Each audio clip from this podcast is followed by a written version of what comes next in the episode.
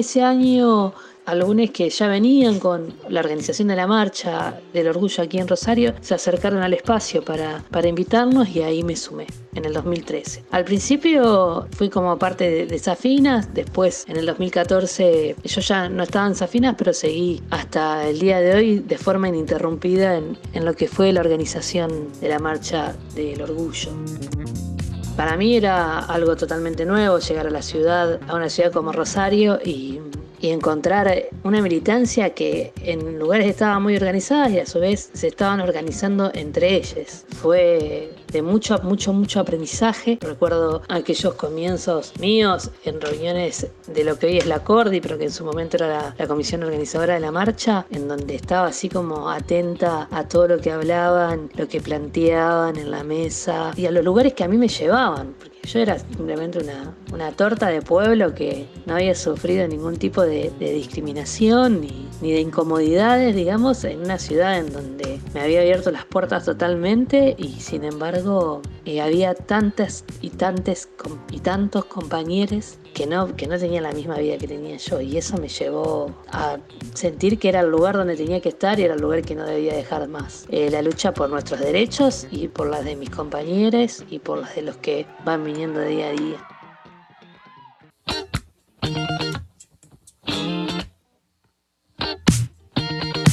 Yo me acuerdo que la marcha del 2013 éramos siete organizando, ocho personas, con organizaciones por detrás, representando organizaciones o de, forma independiente, pero éramos ese. Con el correr del tiempo eso fue, fue sumándose. Hoy la Cordi debe tener 30 integrantes, me quedo corta a lo mejor, y muchas más organizaciones y espacios políticos ¿no? que se fueron sumando en estos años. El contexto de ese año era, era 2013, veníamos de 2010 matrimonio igualitario, 2012 eh, ley de identidad de género, veníamos como en un proceso de que nos parecía que nos estaban escuchando, que por fin, después de tantos años de compañeros que me antecedían, que venían en la lucha en todo el país, nos habían escuchado, se les había escuchado y veníamos de eso. Entonces esa marcha en, las reuniones que teníamos pensábamos que, era lo común entre todos los reclamos. O sea, faltaba trabajo, faltaba vivienda, basta de travesticidio ya por esa época,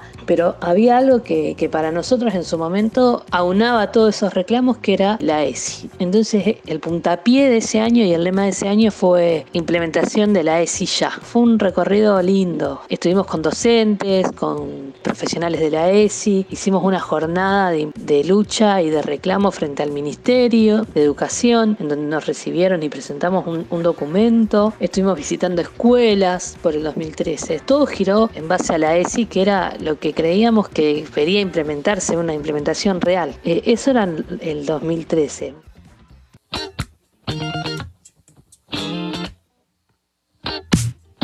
El poder garantizar mínimamente el trabajo a, todas y todes y todos que no mm, haga falta ninguna ley de cupo para, para que se emplee a una compañera trans, travesti trans en cualquier empleo. Sin embargo, seguimos peleando, creemos que, el colectivo trans es el más vulnerable. Hay travesticidios por, por parte de la sociedad, hay travesticidios por parte del Estado, hay travesticidios por la gente que emplea un crimen de odio. Cuando hablamos de travesticidio no solamente hablamos de que mataron a una traba o a una persona trans, por un crimen de odio, sino hablamos que también las matamos a diario por la falta de trabajo, las matamos a diario por la falta de política, acceso a la vivienda y demás. Creo que esa es la gran deuda de la sociedad, del Estado, para con la comunidad trans, travesti trans. Y cambiar un montón de cosas faltan cambiar en nuestra situación. La cotidianeidad a lo mejor es lo que sigue molestando a muchos sectores. El que tu compañero de trabajo puede ser puto, tu compañera puede ser torta y que te tengan una vida cotidiana con,